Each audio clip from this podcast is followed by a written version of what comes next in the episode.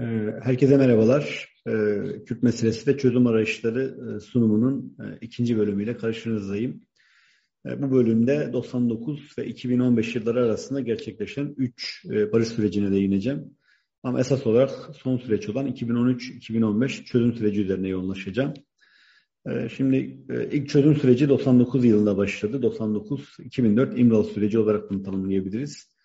E, bu sürece baktığımızda e, birkaç özelliğin altını çizmek lazım. Bu bir kapalı süreçti e, ve esas olarak İmralı Adası'nda tutuklu bulunan Öcalan'la güvenlik bürokrasi arasında yürüyen bir yürüyen görüşmelerle şekillenen bir süreçti.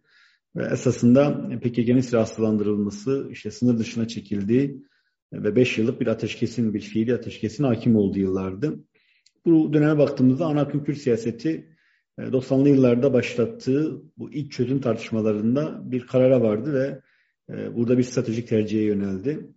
E, yine esas olarak demokratik cumhuriyet tezi etrafında Avrupa Birliği hukuku içerisinde genel bir demokratikleşme ve bunun içerisinde Kürtlerin kültürel ve lisan haklarının tanınmasıyla sorunun çözülebileceğini ve şiddet meselesinin ortadan kalkabileceğini iddia etti ve buna uygun bir pozisyon aldı. Bu dönemde Ankara'ya ya da AK Parti liderliğindeki Türk siyasetine baktığımızda Avrupa Birliği hukuku e, ve reformları kapsamında bir demokratikleşme söyleminin hakim olduğunu görüyoruz. Ee, ve kimi e, reformların yapıldığını görüyoruz. Ee, siyasal alanda herhalde en kritik mesele idamın kaldırılmasıydı. Zira bu Öcalan pozisyonunu etkileyen bir konumdu. Daha çok kültürel reformlar yapıldı ve işte Kürtçe'ye sınırlı düzeyde alan açan bir takım adımlar atıldı. İşte Kürtçe kursların bu dönemde e, açıldığını biliyoruz. TRT 5'te, pardon TRT 3'te e, haftada 2 saati günde 45 dakikayı geçmemek üzere e, Kürtçe yayıncılığın önü açıldı. E, yine Avrupa Birliği hukuku içerisinde çeşitli ifade özgürlüğü gibi, örgütleme özgürlüğü gibi alanlarda genişlemelerin olduğu yıllardan bahsediyoruz. Belki bu yıllarda altını çizmemiz gereken en temel mesele şu, Ankara'da yeni hükümete gelen ve tek başına hükümet olan AK Parti ile geleneksel devlet bürokrasi arasında krizin hakim olduğu yıllar. Zira sürecin e, başarısızlıkla sonuçlanmasında bu kriz önemli bir faktördü. E, ama bu krizle beraber altını çizmemiz gereken ikinci temel mesele de e, Irak Kürdistan bölgesinin kuruluşuydu. 2003 yılında yani İmralı süreci devam ederken ABD'nin Irak'a müdahalesi sonrasında Irak Kürdistan bölgesi inşa oldu ve burada e, Kürtler tarihsel coğrafyalarında e, kendi e, teritoryal egemenliklerini inşa ettiler ve bu durum hem Ankara'nın pozisyonunu etkiledi hem de e, e, PKK'nın pozisyonunu etkiledi ve e, imza süreci e, olarak tanımlayabileceğimiz sürecin çöküşünde etkili oldu. Şimdi Oslo süreci bildiğiniz üzere 2008-2011 yılları arasında gelişti. Bu süreçte İmralı süreci gibi kapalı bir süreçti. Ama bu sürecin en önemli özelliği üçüncü bir aktör bulunuyordu. Bu aktör uluslararası bir aktördü. Tam olarak kim olduğu, bir devlet mi, bir STK mı ya da bir çatışma çözümü alanda uzmanlaşmış bir bir kurum olduğu yönde çeşitli e, spekülasyonlar söz konusu ama bununla beraber bir arabulucunun olduğunu biliyoruz. E, İmralı sürecinden farklı olarak bu süreci AK Parti hükümeti yönetti. E, yine e, bürokrasi eliyle olsa da, güvenlik bürokrasi eliyle, eliyle olsa da siyasal sorumluluğu aldığını görüyoruz AK Parti'nin. Ve geçmiş süreçten farklı olarak Öcalan yanı sıra KCK ile de e, doğrudan temasın olduğunu e, biliyoruz. Bu dönemde Kürt, ana akım Kürt siyasetine baktığımızda e, iki önemli e, e, hususun altını çizmek lazım. Birincisi Öcalan yakalanışıyla beraber örgütün içine girdiği e, krizden çıktığını görüyoruz. E, ve belki de bunun bir yansıması olarak bir demokratik cumhuriyet tezinden demokratik özellik tezine geçtiğini görüyoruz Kürt hareketinin. Yani taleplerinde radikal bir değişim oldu. Özetle Kürtlerin politik statüsünü talep eden ve yerellerde kendilerini yönetme hakkını bir özellik çerçevesinde talep eden bir pozisyon aldı ana akım Kürt siyaseti. Burada AK Parti ve e, Türk siyaseti ve devletine baktığımızda esas olarak AK Parti'de bir idari yerleşme e, ve kamu yönetimi reformu giriş, girişimlerinin olduğunu görüyoruz. Ve Kürtçe alan, Kürtçenin e, alanın biraz daha genişletildiğine e, tanık olduk e, Oslo sürecinde. Belki bunun en sembolik adımı işte iki saatlik, haftada iki saatlik yayınla sınırlı olan TRT 3'ün yerine işte TRT 5'in ki daha sonra bu TRT Kürdi oldu. Yani 24 saat Kürtçe yayın yapan bir devlet kanalının kurulmasıydı. Ve belki ikinci önemli alanı da üniversitelerde e, yaşayan diller enstitülerinin kurulması ve buralarda işte Süryanice, Arapça gibi dillerin yanı sıra Kürtçenin de okutulmaya başlamasıydı. E, Oslo sürecinin e, içerisinde altını çizmemiz gereken bir diğer önemli husus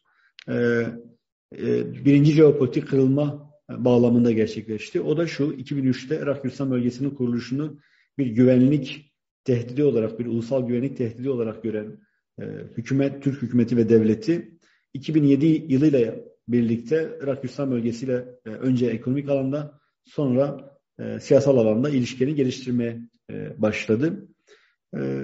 Bu çabalara rağmen bu süreçte bildiğiniz üzere başarısızlıkla sonuçlandı ve yaklaşık 18 ay süren ve binden fazla insanın hayatına mal olan bir çatışma döneminden sonra çözüm süreci başladı. Şimdi çözüm sürecinin e, önceki iki süreçten belki en önemli farkı göreli olarak kamuya açık bir süreçti. E, işte akil insanlar belki bu açıklığın önemli göstergelerinden biri olarak hatırlanabilir. E, yine hükümetin e, doğrudan yönettiği bir süreçti ve siyasal aktörlerin daha fazla görünür olduğu süreci doğrudan yönettiği bir deneyimle karşı karşıya kaldık. E, son olarak da İmralı ve e, Oslo sürecinden farklı olarak e, HDP'nin de yani siyasal legal legal Kürt siyasi hareketinin de partisinin de dahil olduğu bir süreçti.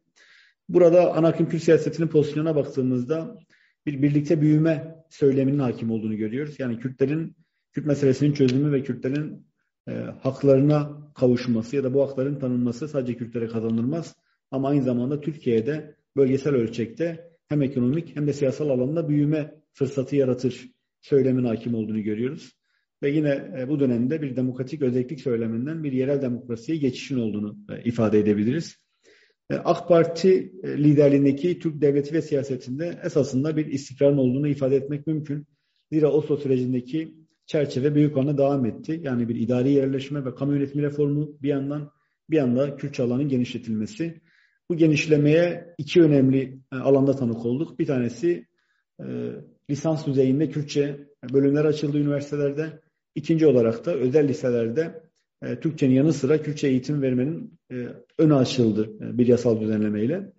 E, ama devlet nezdinde, Ankara nezdinde altını çizmemiz gereken bir diğer kritik mesele devlet krizinin bu dönemde ortaya çıkışı. E, zira işte dershane kriziyle başlayan e, işte Gülen örgütüyle AK Parti arasındaki çatışma e, ya da koalisyonun dağılması diyelim e, bu dönemde ortaya çıktı ve çözüm süreci tam da bu devlet krizinde Gülen örgütüyle AK Parti hükümeti arasındaki kavgada iki tarafın arasallaştırdığı bir meseleye dönüştü. Ama bütün bu hikayeye rağmen çözüm sürecinde aslında Kürt meselesinin çözümüne dair genel bir uzlaşı çerçevesinin ortaya çıktığını söyleyebiliriz. Bu uzlaşı çerçevesinin iki yüzü vardı. Bir, bir tanesi bir genel demokratikleşme ve sivil toplumu güçlendirme. E, ikinci yüzü ise e, yerel yönetimlerin güçlendirilmesi ve Kürtlerin yerel yönetimler düzeyinde, belediyeler düzeyinde kendilerini yönetme kapasitelerinin ve imkanlarının genişletilmesiydi. Yani çok özetle ifade etmem gerekirse. Ama bildiğiniz üzere buna rağmen çözüm süreci de başarısızlıkla sonuçlandı. E, ama buna rağmen e, bu başarısızlığa rağmen e, bu sürecin biraz detayına baktığımızda birkaç hususun altını çizmek gerekir. Birincisi çözüm sürecinde ana akım Kürt siyaseti büyüdü. Yani HDP'nin temsil ettiği bu siyaset esas olarak entegrasyonu ve barışı önceliyordu ve bu entegrasyon ve barış siyaseti özellikle Kürtler nezdinde karşılık buldu.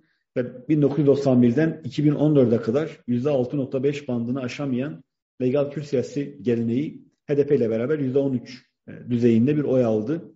Daha önce ortalama 8 ilde iddiası olan bir hareketten e, işte Kürt coğrafyasında 20 ilde iddiası olan bir harekete dönüştü. Ki bu 20 ilin 12'sinde birinci parti, bunun 11'inde %50 ve üstü oy alıyor. Üçünde bir denge gücü, Yedisinde ise dikkate değer bir muhalefet hareketi. Metropollerde dramatik bir büyüme yaşandı. 11 ee, metropolde yaklaşık %10 e, ortalama olarak oy alan ama işte %5 ile 17 arasında değişen bir toplumsal desteğe sahip bir harekete dönüştü. Ve bütün bu büyüme içerisinde e, asıl kaynağın bir muhafazakar Kürt seçmeninden geldiğini e, gördük. Özetle aslında çözüm süreci içerisinde muhafazakar Kürt tabanı içerisinde radikal bir dönüşüm yaşandı. Bir Kürdi siyasetin etkisi e, güçlendi ve bu güçlenme HDP'nin büyümesinde önemli bir kaynak olarak işler gördü. Çözüm sürecinde altını çizmem gereken ikinci önemli mesele yine jeopolitik. İkinci jeopolitik kırılma olarak adlandırdığım Rojava gündemimize geldi. E, işte İmralı sürecinde e, Irak Kürdistan bölgesinin inşasıydı. Rojava Irak Kürdistan bölgesinden daha fazla bir etki yarattı Türkiye'nin Kürt meselesinde. Bunda birkaç kaynağın altını çizebiliriz. Herhalde en önemli kaynak Suriye'deki ana akım siyasetle Türkiye'deki ana akım siyaset arasındaki, Kürt siyaseti arasındaki bir örgütsel ve politik yakınlık. Bunları bir, bir tür kardeş örgüt olarak kodlamak mümkün. İkinci olarak ana akım Kürt siyaseti Irak Kürdistan bölgesinin inşasında hemen hemen hiçbir kaynağını mobilize etmedi. Ama buna karşın Rojava için hem Türkiye'deki kaynaklarını hem de uluslararası alandaki kaynaklarını hani hem insani hem de kurumsal kaynaklarını olağanüstü düzeyde mobilize etti.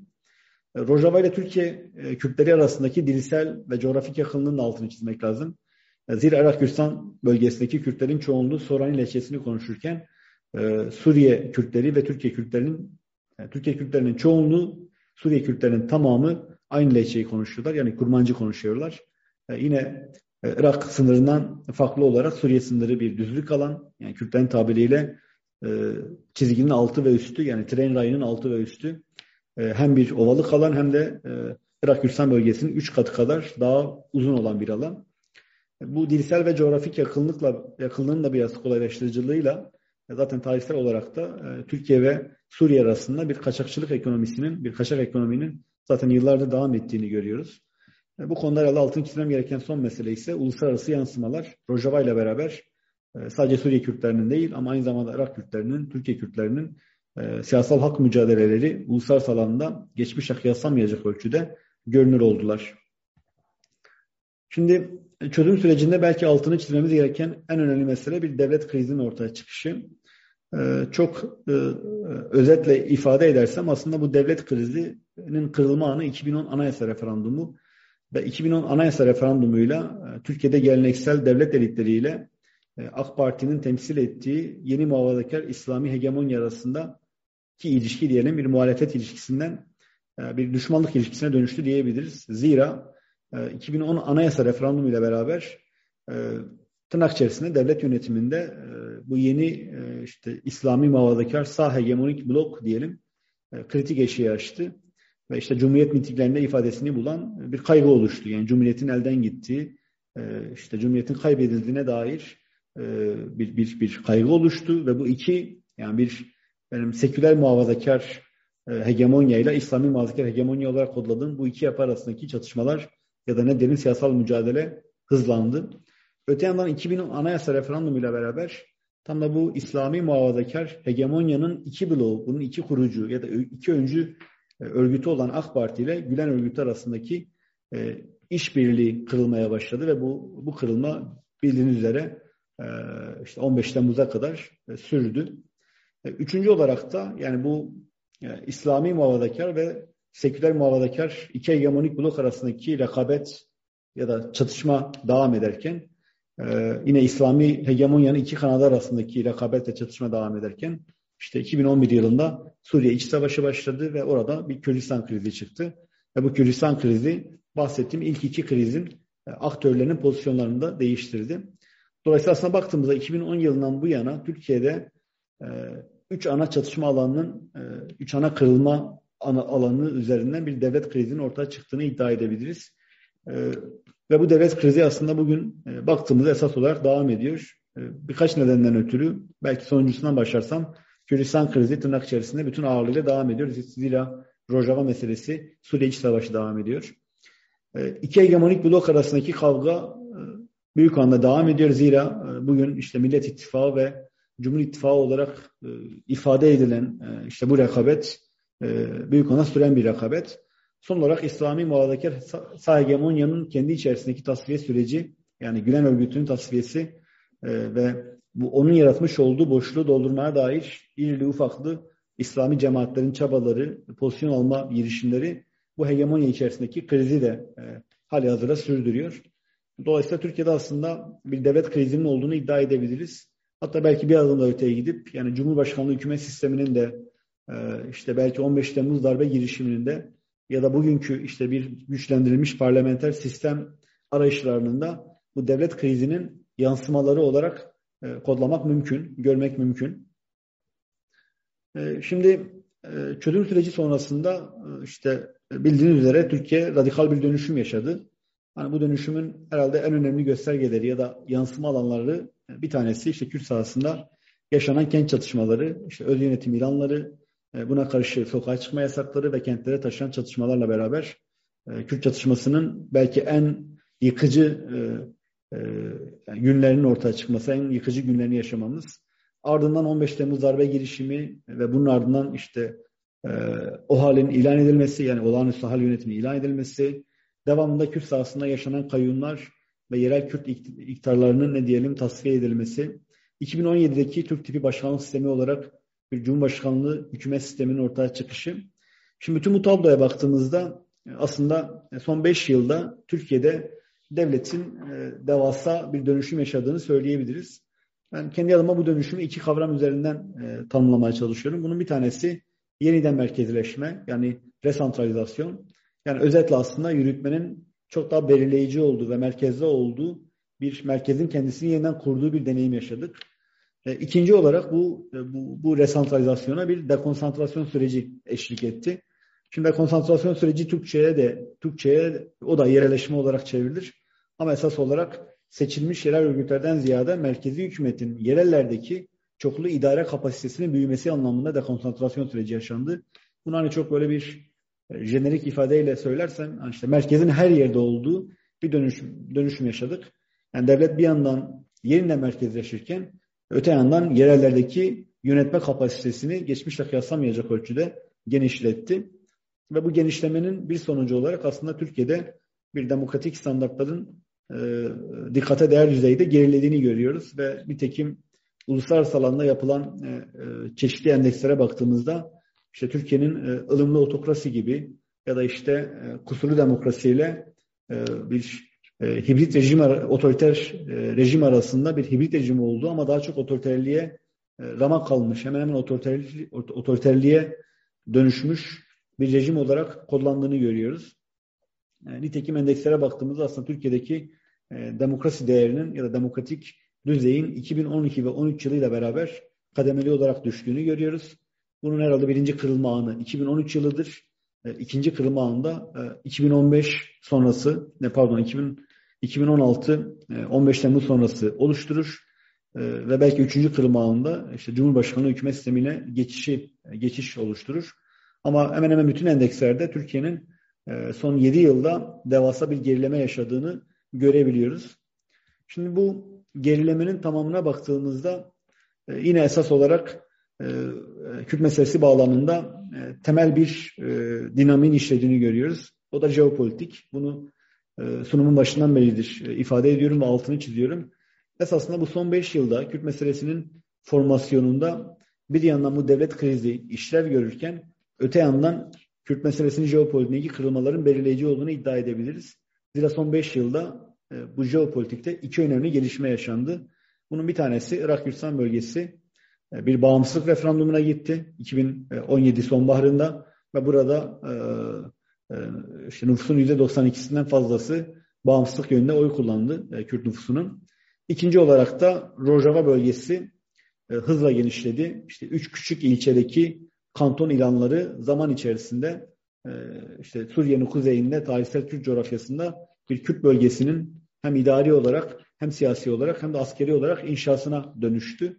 Ve e, şu an hali hazırda bir de facto bir otonom Kürt bölgesi son 5 yıl içerisinde büyük oranda genişledi.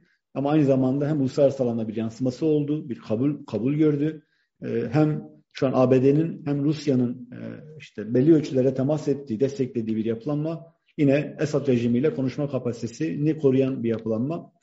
Şimdi bütün bu hikaye içerisinde Türkiye'de bir e, bir beka siyasetinin hakim olduğunu gördük. Yani bütün bu gelişmeler karşısında Türkiye'de beka söyleminin arttığını ve ve bu beka söylemi üzerinden yeni bir siyasetin inşa olduğuna tanık olduk. Aslında yani Türkiye'de bu milli ve yerlilik üzerinden ifade edilen yeni siyasetin tam da bu beka kaygısının bir yansıması olduğunu ifade edebiliriz. Ve esasında bu e, güneyindeki iki teritoryal Kürt egemenliğine karşı Türkiye'nin daha savunmacı ve içe kapanmacı bir stratejiye yöneldiğini ve aslında bu millilik ve yerlilik meselesinin bu savunmacı ve içe kapanmacı siyasetin iki ne diyelim söylemsel yüzü olduğunu söyleyebiliriz. Ve Türkiye güneyinde gelişen bu Kürt teritoryal egemenliklerinin kendi içindeki Kürt meselesine yansımalarını sınırlandırmak üzere yeni bir eğilime girdi. Ve çoğunuzun takip ettiği üzere Türkiye'deki legal Kürt siyasetin e, aslında bir tür altını oyan bir stratejiye yöneldi. İşte e, 2016'nın sonbaharıyla beraber e, kayyum yönetimiyle başlayan ve bütün belediyelere kayyumların atanması, seçilmişlerin görevden alınması, önemli bir kısmının e, tutuklanması, HDP'nin e, kapatılmasa bile işte fiili olarak kapatılması, yani işte ana akım medyadan izole edilmesi, e, siyasal mobilizasyon süreçlerinin engellenmesi, işte 8 binle ifade edilen politik aktivistin yani HDP üyelerinin yöneticilerin tutuklanması, yine sivil ve siyasal alanın geçmişe kıyaslamayacak ölçüde daralması aslında bir bütün olarak Türkiye'nin bu güneyinde yükselen iki Kürt egemenliğine karşı, iki Kürt teritoriyel egemenliğine karşı kendi içerisindeki Kürt meselesini daha güvenlik e, e, siyasetini önceleyen araçlarla, yaklaşımlarla yönetmesi olarak kodlanabilir. E, şimdi buraya kadar aslında bir yandan Kürt meselesini bir tarihsel bağlam içerisinde oturtup e, öte yandan e, işte bu ikinci bölümde meselenin son 15 e, yıl, son 15 e, yıllık dönem içerisindeki 3 e, barış süreci e, kapsamındaki yüzlerini tartıştım. Ee, bundan sonraki e, sunumda yani son sunumda ise bu bütün hikayeyi dikkate alarak olası e, çözüm e, yollarını ya da olası çözüm senaryosunu tartışacağım. Bir sonraki sunumda, seminerde görüşmek üzere.